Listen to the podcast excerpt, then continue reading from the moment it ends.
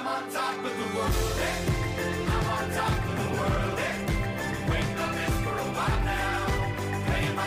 The dirt. As iron sharpens iron, so one man sharpens another.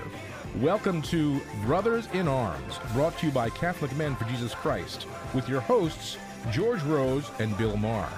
Stay tuned as George, Bill, and their guest discuss topics relevant to Catholic men living out their faith in today's challenging world.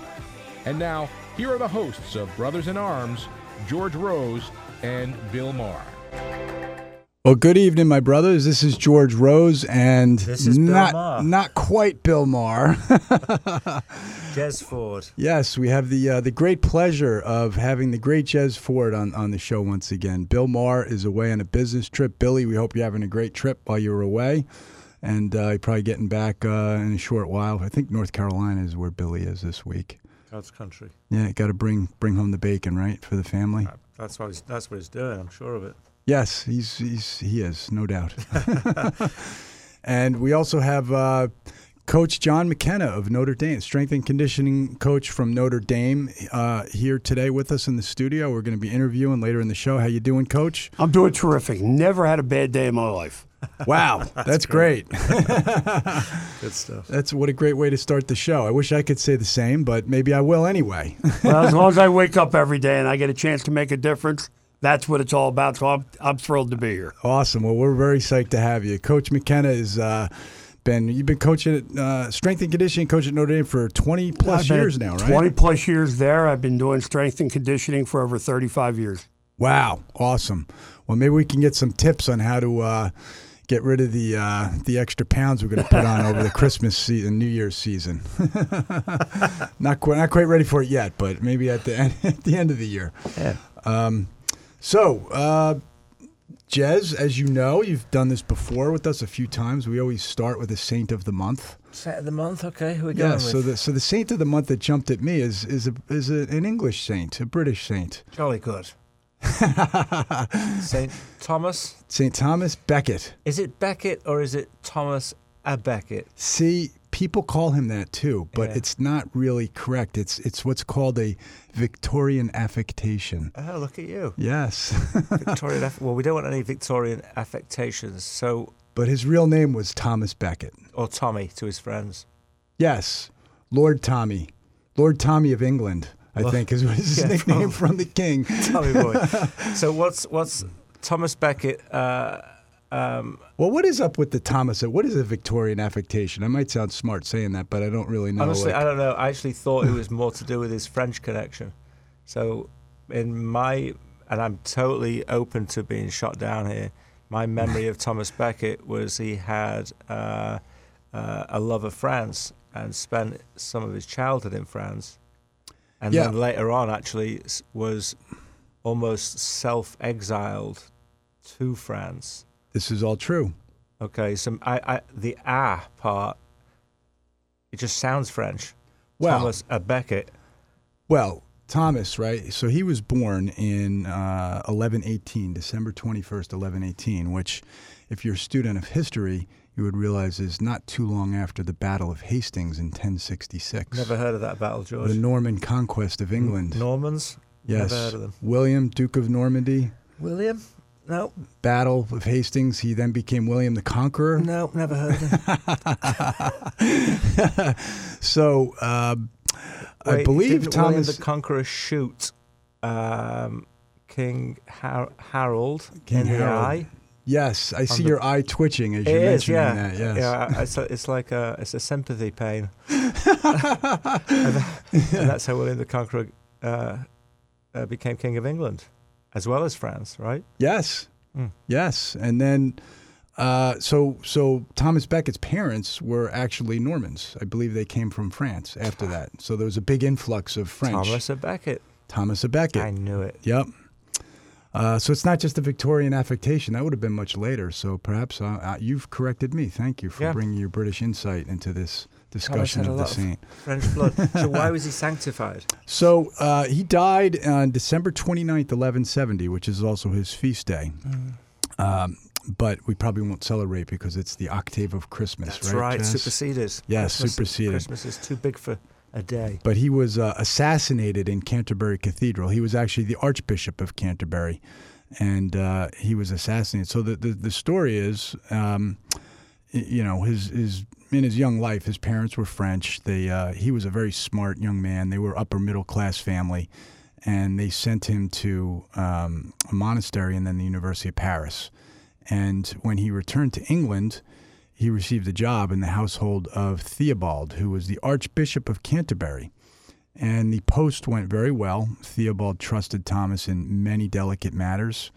And uh, he also caught the attention of Henry II, who was the king at the time. And Henry and uh, Thomas became fast friends. And in 1153, at the age of 35, uh, Thomas was appointed the Archdeacon of Canterbury. And in the following year, he was appointed the Lord Chancellor of England by Henry II. And he and Henry became fast friends. Uh, then Theobald died in 1161, and Henry appointed his friend Thomas to be the new archbishop. Now, there's some things out there about Thomas. So it's actually I found an Wait, issue. was Yes. Thomas ordained prior to? From what I read, he was a pre- he was ordained a priest one day and archbishop the next. So he did go to a monastery when he was younger, but I don't think he was formally uh, hmm. went through seminary and and holy orders and all of that. Okay. Um, but the interesting thing about Thomas is so here's an article from the National Catholic Register that describes Thomas. It's and the opening sentence is St. Thomas Becket may be the least appealing of the saints. he hmm. was arrogant, inflexible, combative, and convinced that he was always right. And that was after his conversion. um, so hope for us yet. Yep. So you know, and he, he was became Lord Chancellor of England, which maybe you can explain. That's basically that's what St. Thomas More was later on. Yeah, right? Many years yeah. later under a different Henry. Who also went through his own little purgatory as Chancellor. Yes. Uh, yeah, I I mean, I I don't know. Chancellor of the Exchequer obviously still exists in England, or maybe it, it's not obvious, but that's, the, that's your head of finances. Um, so you control all the tax collection and revenues Yeah. for for the state. it's basically. a huge job. Yeah. Um, so you, you've got to be highly favoured to take that on, and you've also got to, got to be pretty sharp. You've got to know your stuff. So Thomas would be um, uh, certainly a bright man and a financially savvy man, and a trusted man of the king at the time. Yeah. a Very capable man. Yeah. Uh, for sure. But it wasn't to last. No, it wasn't to last. And and you know the thing with with Thomas was he um, he really wanted to be rich. And you know when the the king appointed him Lord Chancellor, he received many gifts from Henry. He became a wealthy man. Came across a lot of business opportunities, enabled him to become uh, very wealthy. At one point, he had a private fleet of three ships, and he was known for being like ostentatious, even more ostentatious than the king in many ways. so, um, when Theobald, the archbishop, passed away, uh, Henry decided that he wanted to make Thomas uh, the Archbishop of Canterbury. So he basically appointed him that. I'm not quite sure in the research I did how, you know, I always thought it was the Pope who did that, but um, somehow I think the king had a lot of influence at that point in time, and and he appointed him as the Archbishop of Canterbury. And Thomas uh, became the archbishop, but he gave up his lord chancellorship. He knew that he couldn't do both, and and actually a change came over Thomas at the time he was appointed archbishop, and he told Henry before he did that that if you do this and you want me to be the archbishop of Canterbury, he said I'll do it, but you're probably going to end up hating me at some point. And he knew in his heart that he couldn't do the things that Henry wanted him to do. Like Henry wanted him wanted to have more influence over the church. He wanted to be able to borrow money from the church's rich coffers. He wanted to be able to have inconvenient marriages annulled, things like that. Yeah, this is pre Henry VIII. Yeah, this is way before. Yeah. This is you know four, three, four hundred years before Henry VIII, and um, but Thomas was you know they say that the divine grace came over Thomas because he was not a very devout or pious person up to that point. You know, at least outwardly, and he became convinced that the church needed to remain independent of the state in order to. Um, carry out its role in the world and in England. Um, you know, he became more careful about his religious obligations. He became generous to the poor. And ultimately, he and Henry started clashing on a lot of things because Henry couldn't control him, uh, couldn't have the church and the archbishop do the things that uh, the crown wanted it to do. So he called uh, Thomas a traitor. and Thomas then eventually uh, escaped to France, went back to France for seven years, and he was under the protection of uh, King Louis VII there uh, for seven years, and uh, made his way back to you know King Louis would make appeals to Henry to allow Thomas to come back, and eventually he did come back to England. And when he returned, he immediately excommunicated four bishops. Well, you know, it's weird because at the beginning you talked about the things that um, were not clever with Thomas, um, somewhat obnoxious and self-righteous and yep. uh, uh, uh, uh, and and pretty motivated. But it, it seems that the Lord somehow uses all of that in the terms because you, you kind of need that to be a saint.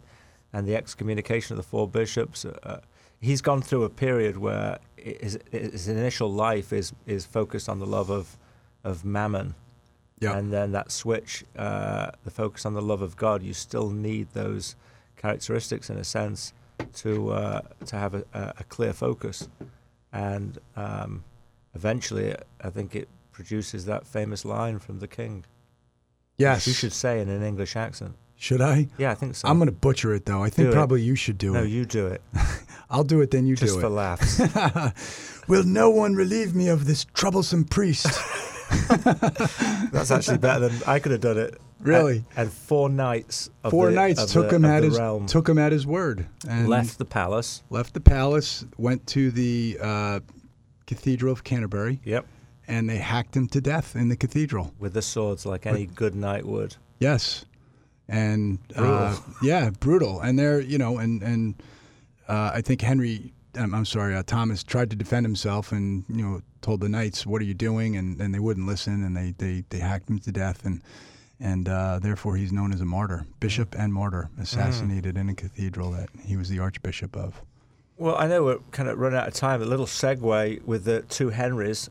Henry II, right, Yep. is the king that has him killed, or indirectly has him killed. Yeah. And Henry VIII, that we talked about before, years later, uh, in the dissolution of the monasteries, had the troops enter Canterbury, exhume his bones, Mm, and crush them. really? That's the power of uh, sanctity.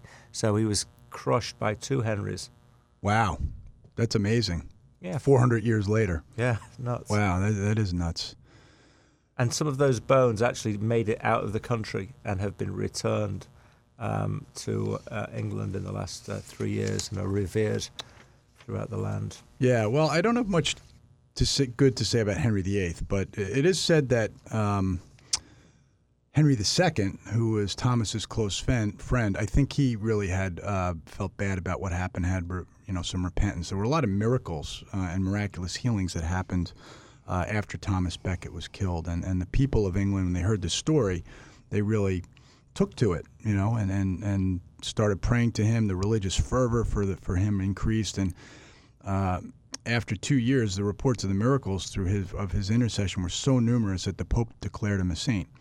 And then Henry traveled to the cathedral, stripped off his shirt, and knelt at his friend's tomb, and let the monks of the cathedral take turns whipping him.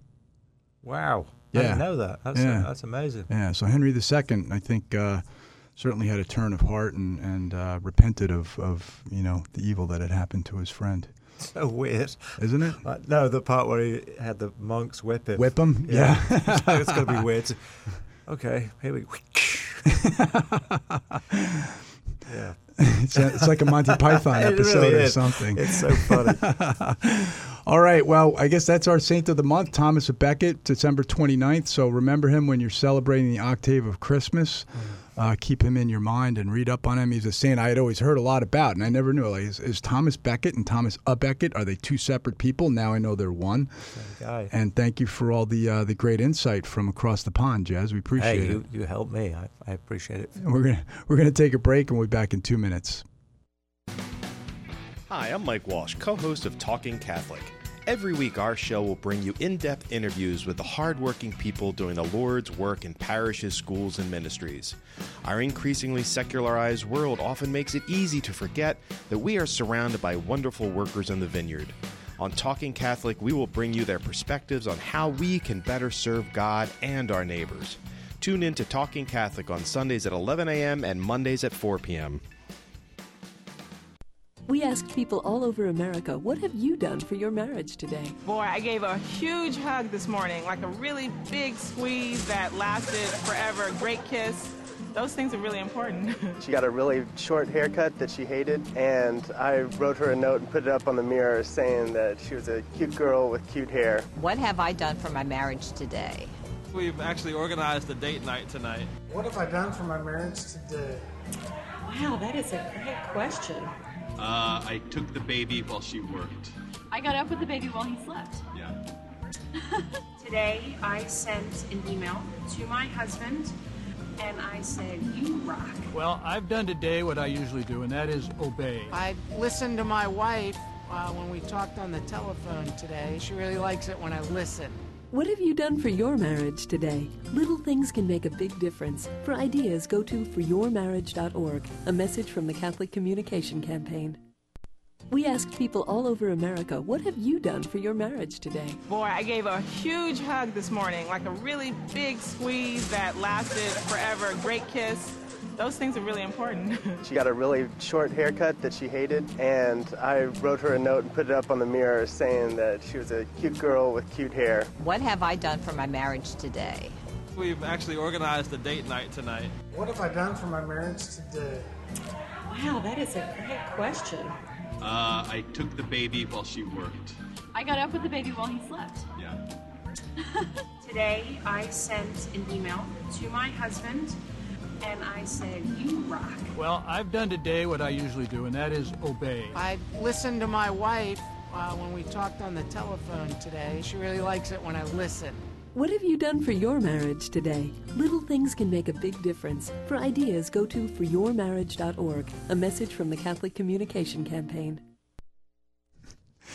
Well, good evening, my brothers. This is George Rose with my co-host uh, Bill Maher, Bill aka aka Gerard Ford.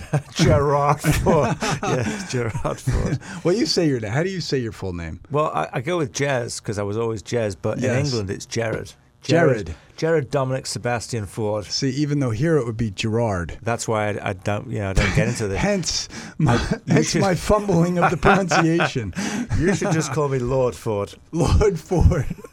Actually, don't you? Didn't your wife get you a little? Uh, I am. I'm official. I'm officially a lord. My wife got me, in got me Scotland, right? A laird.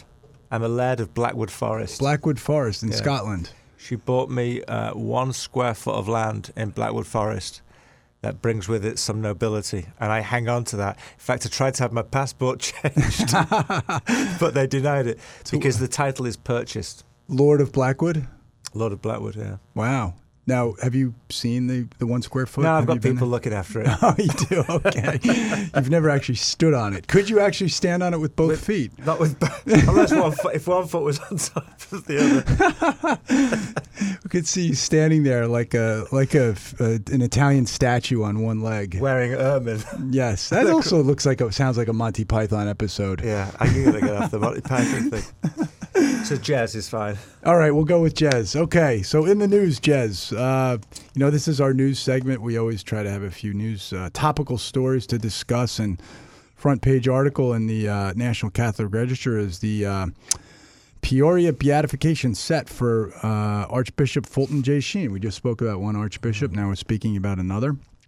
And um, it's actually, since the article came out, it's been postponed slightly. Um, Oh. But uh, but Archbishop Fulton J. Sheen, who uh, I think everybody knows, and certainly listeners of this station know that WFJS, the call letters are Fulton J. Sheen, and um, Jim Manfredonia has a great devotion to the to the great Archbishop, and um, so his uh, the first miracle that was needed for his beatification has been verified. Mm. It was a young young boy who was stillborn. Um, his name is James Fulton, and from Illinois.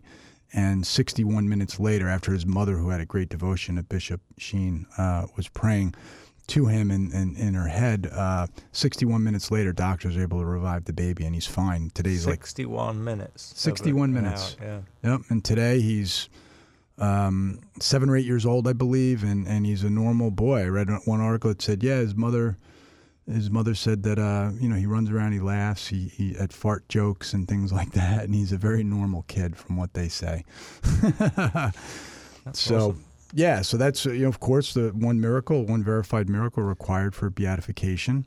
So what what's the, the process for ultimately canonization? One miracle for beatification, then one more Yes. for canonization. So this Yes. process has been going on for quite a while. For a while, yeah, yeah. And that miracle, first miracle, was approved by Pope Francis, Mm-hmm. and the beatification ceremony was uh, was set for later this month. But um, there's a couple of things. I guess the di- he used to be bishop in the diocese of Rochester, and they uh, wanted to uh, in, you know look into a couple more things before uh, before he was beatified. So. Bishops arguing about a bishop. Yeah, that's what it sounds like. Um, you know, but I think a lot of the things that they're they're concerned about have already been investigated and cleared, uh, from what I've read. So, hopefully, it's just a minor delay for uh, the Archbishop. But what you know, what a great life he led. You know, the the show "Life Is Worth Living." It's still uh, it's still worth watching today. It's amazing. You know, he won two Emmy awards. Oh, really? Yeah, he was on TV in the 1950s, and uh, he won two Emmy awards. A Catholic priest. Can you imagine that doing a show? Really, the precursor National show. Catholic communications, great saint of communications as well. Yeah, I'm sure he was a huge inspiration. If I had to guess, Mother Angelica for EWTN, who you know we're an EWTN affiliate here at Domestic Church Media, and I'm sure he had a huge influence on her when she was growing up. Yeah, no absolutely. doubt. So, I was greatly revered uh, for a period of time in my life. I uh, spent with the Franciscan friars. I've said it on air before, and Father Andrew Apostoli. Uh, who's the uh, postulator for his cause, right? He was He was. originally, yeah. Okay. Uh, uh, God rest his soul, but he had a, a huge devotion Mhm. uh, to uh, Bishop Fulton Sheen, uh, so much so that many of his uh, uh, sort of uh, second class, third class, class, uh, large and small. Uh, I don't know what, what you you call it, like possessions at one point, like, including his Prado, Mm. uh, would show up in the friaries and would be revered uh, as he began to collect evidence of um, mystical phenomena that surrounded his intercession. So I'm delighted to see this this process go on. I don't think there's going to be much of a delay. I don't think it's going to uh, really halt the uh, eventual canonization of Fulton Sheen. So it's awesome. Great, great for, for New York. Great for America. It is great, yep, because he was the Archbishop of St. Patrick's Cathedral in New York, and now he's uh, his body is entombed in Peoria, Illinois, uh, at the cathedral there, which is where he was ordained originally, where he grew up. I think it's actually this year was the 100th anniversary of his ordination. Oh, really? So Yeah. it would have been nice for him to be beatified this year, but Yeah. it's okay. It'll happen. God's timing is perfect. It is, isn't it? Yeah. Yes. Okay. That's well, that. all right.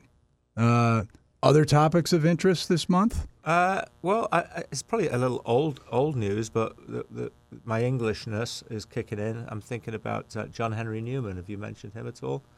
He was. Uh, We have in the recently. past, sure. Yeah. I think we mentioned him in the last show. He was canonized uh, when in October. Yep, yep. Okay. Which is which you know had significant uh, effects in in the UK um, in ways that weren't expected. Actually, from what I, what I'm hearing, my father's a deacon in England. I've got other members that are involved in ministry, but one of the um, uh, ripple effects in a positive light of Cardinal Newman's uh, canonization was the unification of Protestants, Anglican Protestants, and Catholics. Because he was a convert, wasn't he? He was a triple convert. Triple convert. I think he was a convert from Presbyterianism Uh huh. to high um, Anglicanism Uh huh. um, to Roman Catholicism, Wow. and ultimately became known as the father of the um, uh, Second Vatican Council. A lot of his thoughts and teachings in uh, a piece that he wrote, the uh, the uh, continuation of Christian doctrine, became uh, the underbelly of of uh, the mindset of the Second Vatican Council. So he had a huge role to play Mm. in that, uh, uh, somewhat posthumously, but nevertheless uh, significantly. Yeah, it's So- it's interesting seeing these more recent um, figures become saints. It's uh, it's Yeah. interesting. People that you know, Archbishop Fulton J. Sheen died in 1979. I was in seventh grade or eighth grade at that point. I wasn't born at that point. No. Oh no, wait, 79 years. Honestly, I don't really remember him. He was probably, I'm sure he was older. He wasn't doing his TV show at that point. I was born in 1966, but I, I don't really remember him from when I was younger. But, um, but I could say, I, you know, we were contemporaries. Yeah. Yeah. No, it's it's it's huge. Yeah, I mean, there's probably been more canonizations in our lifetime. I, I think, anyway. Yeah. Through Pope John Paul II, Pope Sure. uh, uh, Benedict, and Pope Francis now. Yep. And there's there's a great need, that recognition that we have to overcome uh, the tendency towards sin and Mm. and vice with Mm. heroic virtue. We're all called to be saints, as the great saint Teresa of Calcutta would say. Yes, sir. Remember the quote? Yes. Go ahead. Well, you just said it, didn't you? No, the, the holiness, and this was at the U.S. Um, prayer breakfast when Clinton was the president, President Right. Clinton. She was asked by a journalist, "Do you know that people are calling you a saint Right. before you die?" And she looked at the journalist and said, "Do you know that you too are called to be a saint? That holiness is not a luxury for the few; it's an obligation for Mm. all of us." Mm. Boom. Boom. Drop the mic. Drop the mic. And I, I always wonder every time you tell tell that story, whatever happened to that reporter? He's probably living a holy life. Could be, yeah, he could I be on his way to sainthood at this Yeah. point. so that that's awesome. Thanks. And um, another uh, topic, I guess, before we take our break, we'll, we'll keep it short. Um, is um I'm sure everybody's heard of the Center for Medical Progress and, and David Daleiden. He's the young man who went undercover uh, and took videos of Planned Parenthood a couple years back and exposed that Planned Parenthood is selling fetal body parts uh, on the black market.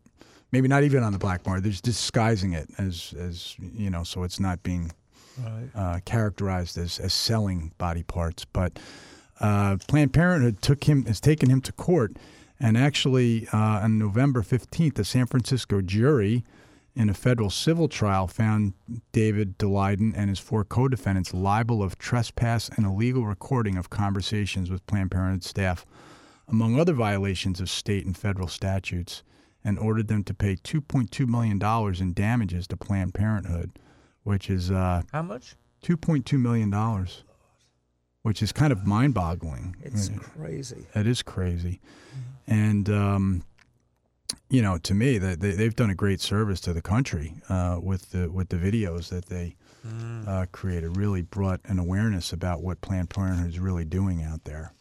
Um, so, if you see them in the news, you, you know, be aware of that. And it's interesting. It was in San Francisco, Yeah. courtroom that this happened, right? Um, but but be aware of that, and they need our prayers and, and our support. Uh, you know, I'm sure to fight this law case. I think the the I want to say the Thomas St. Thomas More or Thomas More Legal Center I think is doing their defense. I remember reading at some point, but uh, we can help them out with donations and things like that. And um, uh, Is that know, the place you would go to uh, if you were on uh, uh, online looking for the Thomas More Center to, to make those donations? I would think so. Do a Google search. You know, Center for Medical Progress, David Daleiden, and you'll find it out. And I believe it's it's the Thomas More Legal uh, Legal Center that's that's helping them out. So they need our help. And I guess uh, we're Jazz. We're getting close to uh, time to take a break. So why don't we do that?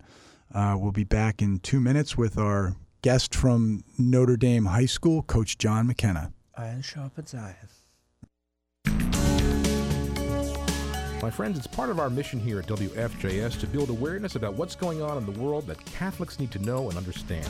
And we'd like to call your attention to a wonderful resource that we have here in the Diocese of Trenton that shares our mission to feed the Catholic community the diocesan newspaper, The Monitor. The Monitor is an important source of news and information for us and delivers a wide range of content to its readers both in print and online. Bishop O'Connell regularly uses The Monitor, just as he does with his monthly radio program here on WFJS, Press to reach out to his people and make them aware of critical issues as well as developments within the diocese. Subscribing to the Monitor is easy. For the special price of $25 per year, you can have 26 issues delivered right to your home. And included in that price, you also get an online subscription, so we encourage you to subscribe today. Go to TrentonMonitor.com or call 609 403 7129. Well, as a teenager, I didn't really see how relevant uh, religion was in my life. In my early 20s, I I began to look at other faiths. Well, I, I understand as, as a Catholic that the things that I, were, I was given uh, at a very early age, those things never ended. They're still with me. That's what drew me back.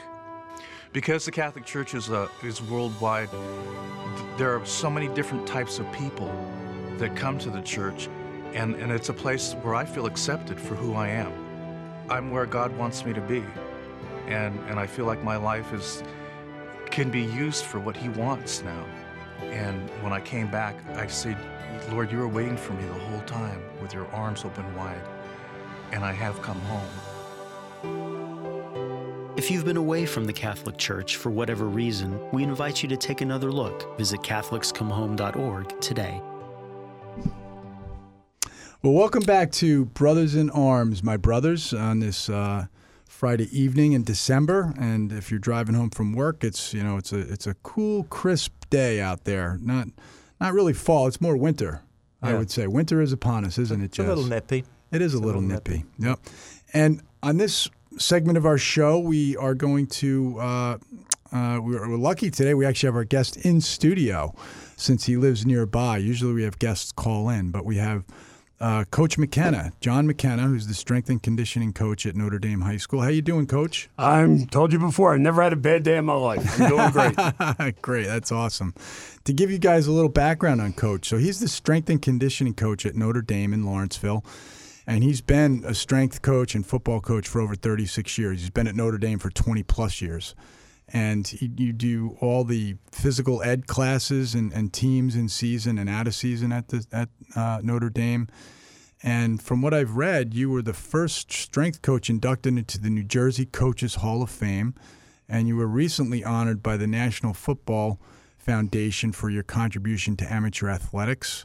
You were also inducted into the Sports Faith Hall of Fame in Chicago, and believe you're you're also in the National High School Strength Coaches Association Hall of Fame. So you're in a lot of halls of fame there, I must say.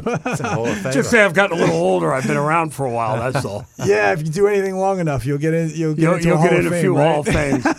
you grab a few rings. You grab a few. You know. That's great. That's great. What is your the, that big ring on your finger from? That there, is from the uh, National High School Strength Coach Association. I was inducted this year into the Hall of Fame out in uh, Nashville, and uh, it was quite an honor because it's an honor given to me by my peers. Mm. And it, it caught me off guard. I've been involved in the organization. Um, it's an organization just for high school strength coaches.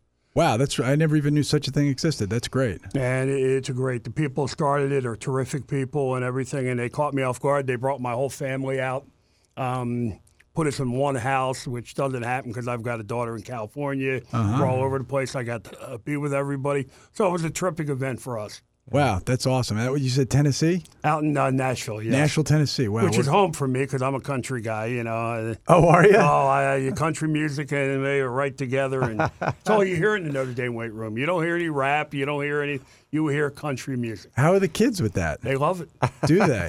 It's funny. Um, Rich Gunnell, who just took the intern head coach job up at Boston College for the bowl game, was in yesterday, and he was talking because uh, we run this thing called a circuit. We go all the way through the room with our morning lift and everything. Yeah. And I used to put the song uh, from Brooks and Dunn, "Red Dirt Road," on and repeat Mm. it over and over. Mm. I think we had it the highest we ever had it that went over and over forty times. Wow, what's the song again? Red Dirt Road. Red Dirt Road by Um, who? Brooks and Dunn. Brooks and Dunn. All right, I gotta listen um, to that. The, the kids will all come back. Now we've been doing this for 20 years, and the kids will say they'll be driving down the road and they'll hear that song, and I'll get a text, Coach, remember when?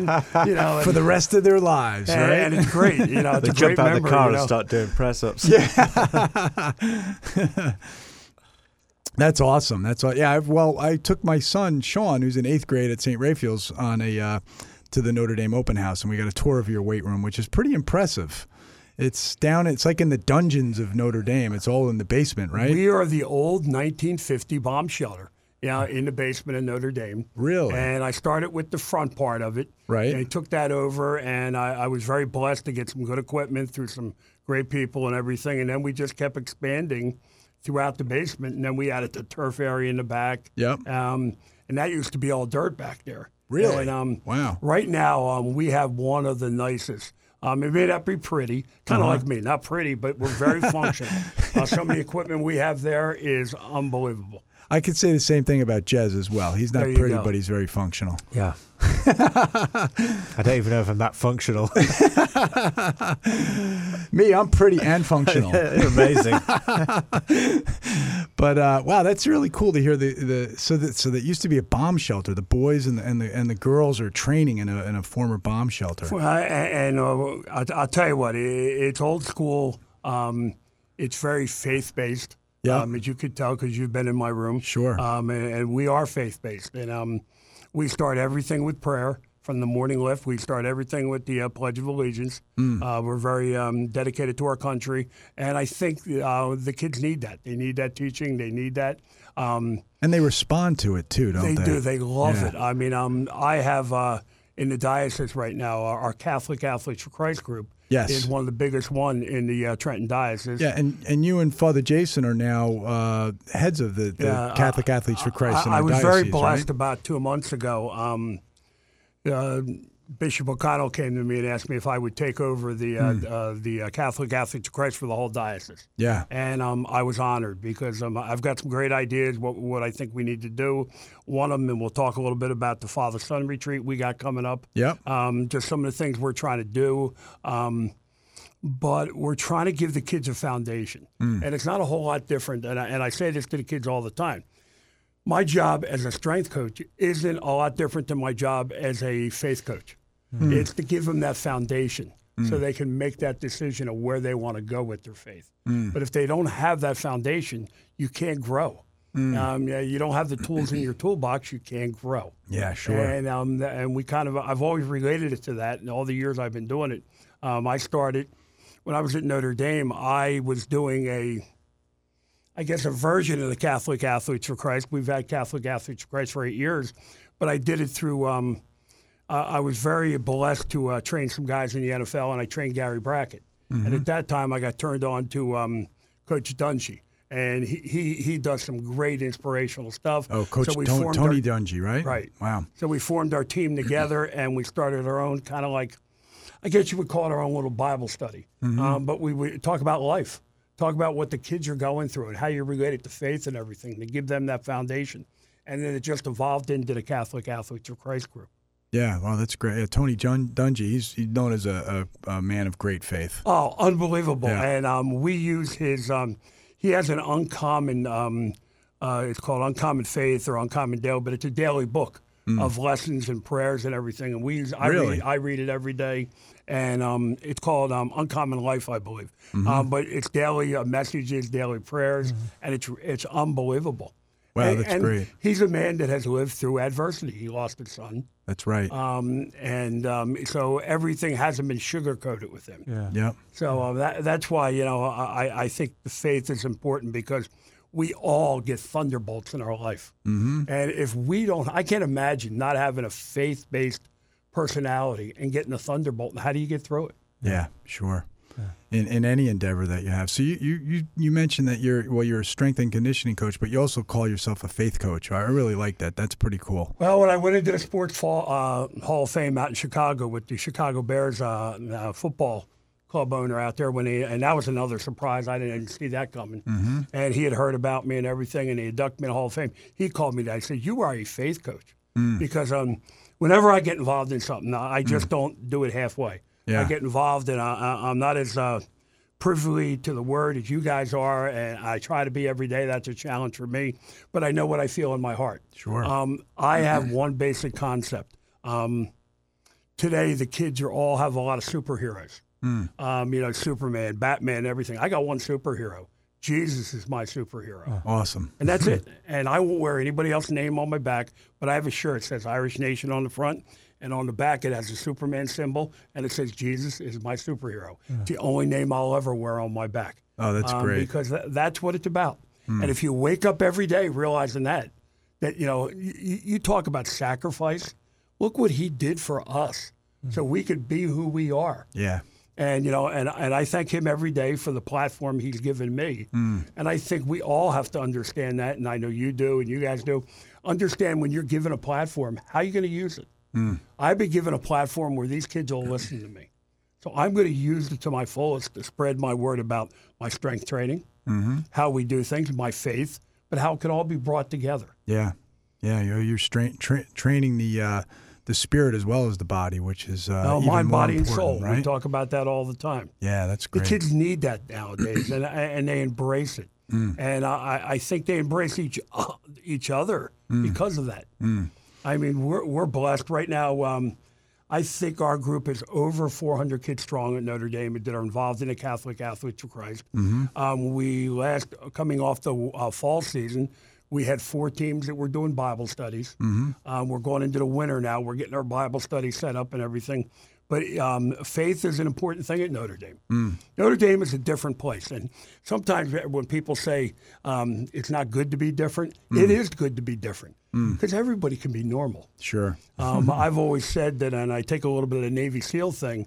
I, I think you have your flock, which is just every normal day people. Then Mm. you have your wolves. Mm. They're the bad people out there. Mm. Well, I want my kids to be the sheepdogs, Mm. the people that take care of the flocks, Mm. the people that watch over. And it doesn't have to be by doing something spectacular like beating up a bully or anything. It can be just by spreading the word, Mm. spreading the word of faith, you know. And if you see somebody's lost, help them out. Yeah. Oh, and that's and great. live in the word. I saw uh, uh, yesterday on, on one of the videos I was looking about the reference to some service work that the guys do, and that that maybe there was a reintroduction uh, to minister at the soup kitchen the football team were taking on. We help out with uh, Sacred Heart in Trenton with the uh, soup kitchen, with their turkey thing and everything. We're just coming off a major.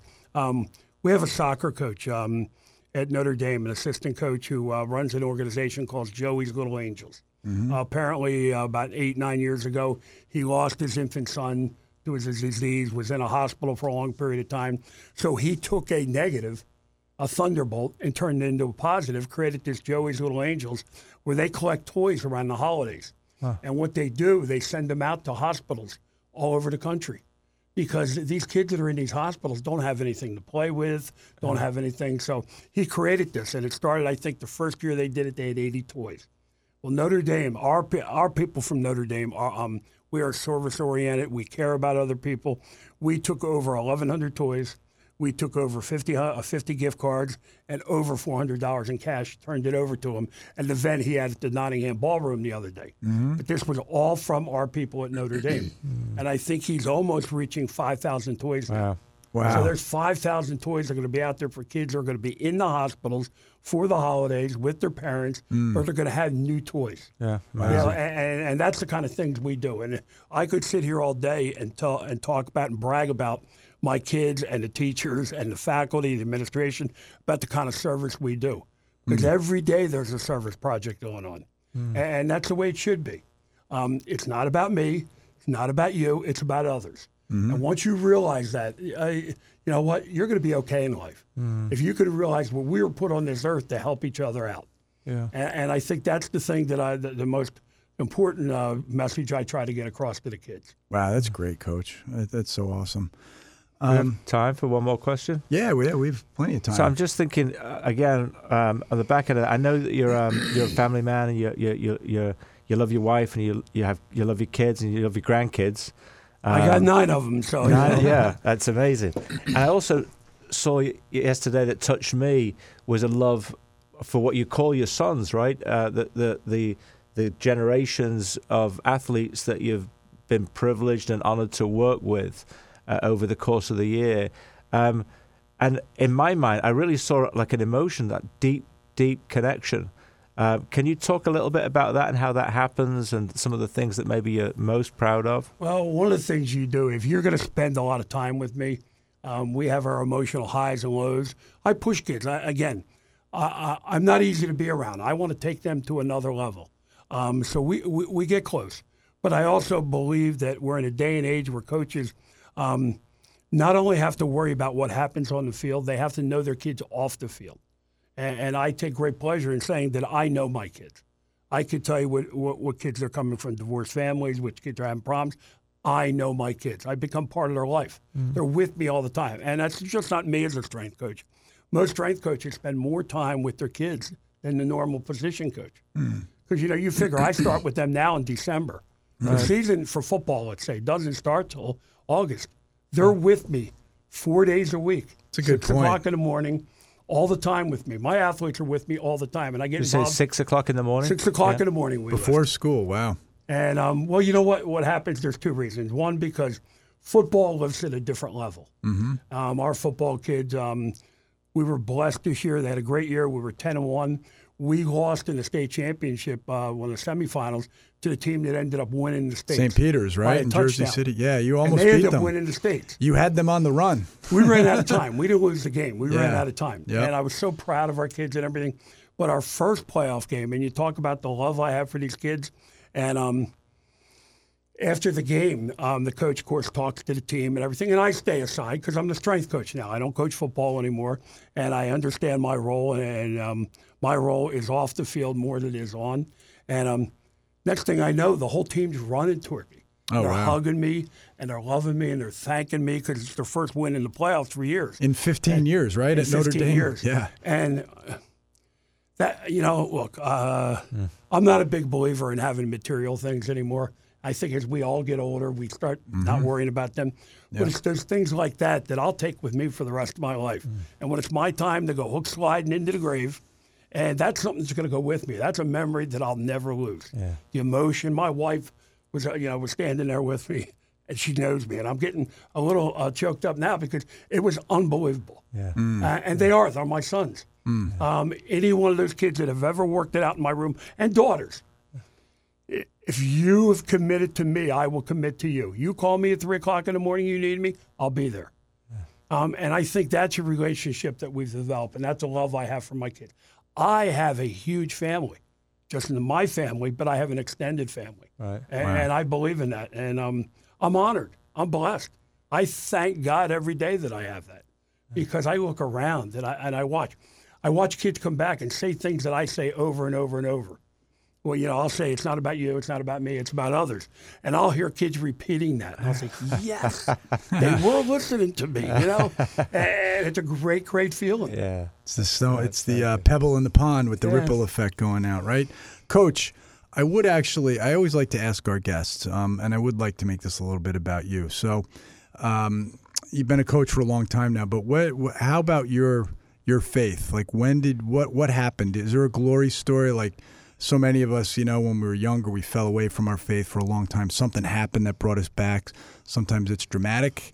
Sometimes it was gradual. What what, what what's your I I your think what story? happened is um, the faith was always there, like uh, Hmm. the coal was always on, the fire was there. But um, prior to my uh, life at Notre Dame, I was a police officer actually over in Falls Township in Pennsylvania. Oh, you were? And I got Wow. hurt on the job. Um, I had actually coached at Pennsbury High School and was their strength coach. Okay. There, coached football there, was a police officer, kind of did a little bit of everything, Mhm. uh, raising my kids and everything. But uh, when I got hurt on the job, um, I thought my life was over. Mm. And um, I, I always prayed, but I, I had to turn to God and say, well, what's going to happen now? How old were you then? Um, and then I was like 49 Okay. and um, which is you know early to retire. I'd done my uh, 22 years, and I'm laying in my hospital bed, and you know I've done a lot of praying and everything. And what happened when they took my knee out, my right knee, it got infected, Mm. and so I'm laying there with no knee in. Um, they're they're putting big cement in. I've got all kind of PICC lines. I had an infection. They couldn't Mm. get rid of it, and uh, this. Uh, guy comes to my bedside uh, with a mutual friend, Chappie Moore, and he Mm. says, "I want you to be my associate head coach, coach football with me, and I want you to create a weight room at Notre Dame." Chappie was the head football coach at the time. Well, no, he No? had retired because he had the heart issues. Okay. and he was coming back, okay, gotcha. and he was looking for somebody to come back with. Gotcha. And to our mutual friend who believed in me, um, he offered me the job. Now, Wow. here I'm laying in my hospital bed, no knee, You know, I'm all drugged out and everything. And I said, Well, this is either real or you're sending me a message here, boss, talking about God and everything. And um, it just went from there. Wow. And I remember when, you know, when I first had the surgery and I, it was hard getting around, Chappie used to pick me up in his van, take me to clinics with him, and we developed such a great friendship Mm. um, and everything. But he, he was my angel. He was my angel that was sent to me to resurrect my career and do what I really love to do. Yeah. Because for years I was working midnights as a cop, coaching football, working the weight room, spending time with my kids. My wife is an- my wife is my best friend, and she helped raise our family. Because with me helping everybody else, there has to be that give and uh, you know take. Um, I was blessed, and that was my turning point Mm. when I saw, wow, you know what? Because I used to pray. I remember driving around in a police car saying, "Look, this is getting old. Midnights, Mm. coaching, two hours sleep all the time. You know, Yeah. help me out here." And then when the knee happened, I kind of joked and I said, "That wasn't really funny. That's not what I was talking about." Uh, but but it was. Yeah. And he had a plan. Yeah. And if I could tell anything, you know, we get all hyped up about everything anymore. But you know what? Trust in the plan. Mm-hmm. Go with the flow. Trust in his plan where he wants to take you. Yeah. You know, he took me here today. Yeah. Did I ever think I would have a podcast career, a radio career, be doing any kind of radio? No. Yeah. But if it's a great way if I can spread the word, then I'm doing my part. I, I've been given a platform and I'm going to use it. Yeah. Yeah, that's that's great. You know, it's uh, funny because some sim, what is a seeming tragedy turned into the greatest thing that ever happened to you, right? It's like you know, in, in uh, AA they say from weakness comes strength. You know, and from your moment of weakness, look what's happened for the last year. And it was the best thing that ever happened to me. Yeah. I am blessed. Um, I thank God every day for where I am at Notre Dame. Yeah. Um, hopefully, they don't want to kick me out the door because I don't plan on leaving. Um, I love what I do. I love working with the kids. It keeps you young. Yeah. You know, being around kids all the time keeps you young. I feel young. Um, I feel energized every day. I've never had a day where I didn't want to go to work. Wow, that's and. I don't call it work. Yeah. It's a passion to me. And you probably can't say that about when you were a cop, right? Um, I loved what I did as a cop, but I tell you Yeah. what, there were days it was depressing. Yeah. You know, the holidays. The holidays as a police officer um, is the most depressing thing. It's a hard job, yeah. So many bad things happen. So What should be a joyful time, Right. and you, you see the other side of it, the things that aren't joyful that are happening No, in they're people's not. homes. And, yeah. and, uh, God bless all those guys out there doing the job, guys and women Yeah. that are out there doing the job. Uh, my prayers go out to them. I don't know if I'd want to be a police officer nowadays with the way the Mm. job has changed. Yeah. But just the, the emotion that goes into it, especially around the holidays, Yeah. it's tough. Yeah. Well, we should uh, let our, our listeners know that uh, you and Father Jason Parzinski from Notre Dame, Right. who um, who you work with, uh, are going to have a, a show here, new local programming on uh, WFJS on Mondays, every Monday for a half hour, right? You for a half hour at three o'clock, I believe it is, and um, we're going to start out kind of explaining where we started with it, Notre Dame, how we started to Catholic, Catholic to Christ, where our journey led us, and then we're going to kind of copy from you guys because you guys. Uh, It's okay. we copied from other people. Well, good. That's what, what life's about. You know, imitation is you know a compliment. So then we're going to bring a guest on. Um, Mm-hmm. Probably not our first show. We already know our first guest is going to be a young man who is very special to me and Father Jason. Is a uh, uh, Robbie Bucher, Mm-hmm. who um, is just a great kid. He's at West Point right now, but when he was at Notre Dame, he's the one that came to us and said. Can we put a football Bible study together? Yeah, that's And he kind of started the whole ball rolling with that and everything. Yep. So he'll be our first guest. He'll call in and we'll go from there. We only have about a minute left, Coach, and I know also you have um, a retreat that you and Father Jason have organized. Maybe you want to uh, speak about that just for January minute we have uh, 25th and 26th, Father Jason and I are, uh, through the Catholic Catholic to Christ, are running a Braveheart retreat. It's a man's man thing, father son type thing. We got a lot of great guest speakers. We got a great facilitator. Uh, Kevin Reilly, the ex Eagle, is going to be there to talk. Mike Walsh, who um, graduated from the Naval Academy, played, was a captain for the Navy football team. and is a there. Notre and is a Notre Dame grad. And is a Notre Dame grad, uh, the bishop, Bishop O'Connell, is going to do mass sports. Yep. It's going to be. It's going to be manly. It's going to be a great father-son thing. It'll be at Hotel LBI. Um, Thank you, Chris Vernon. Yes, thank you, Chris Vernon. He is one of my angels. Yes. Um, if you need information about it, please contact me, uh, McKenna at ndnj.org. uh, email me and I'll send you out all the information about it. But get on it because we only have, out of 100 spots, we only have 17 left. Only 17 left. Only 17 wow. left. Okay, Uh, that's we're- great. We got a lot of people signed up. They're excited about it. Um, we're going to be doing a lot of neat things. I don't want to let all the secrets out of the bag, but this is going to be a retreat for the ages. Awesome. Thanks so much, Coach. Well, guys, it's been another uh, wonderful uh, time doing a show with Jez. I really appreciate you filling in for Bill Maher. Hi, Thank Joy. you. Thank you for asking. Our pleasure. And uh, have a great weekend, guys. A great month. Merry Christmas. Happy Advent and Merry Christmas to everybody. God Peace, bless. Blessings. Thanks, Coach. God bless. Be blessed.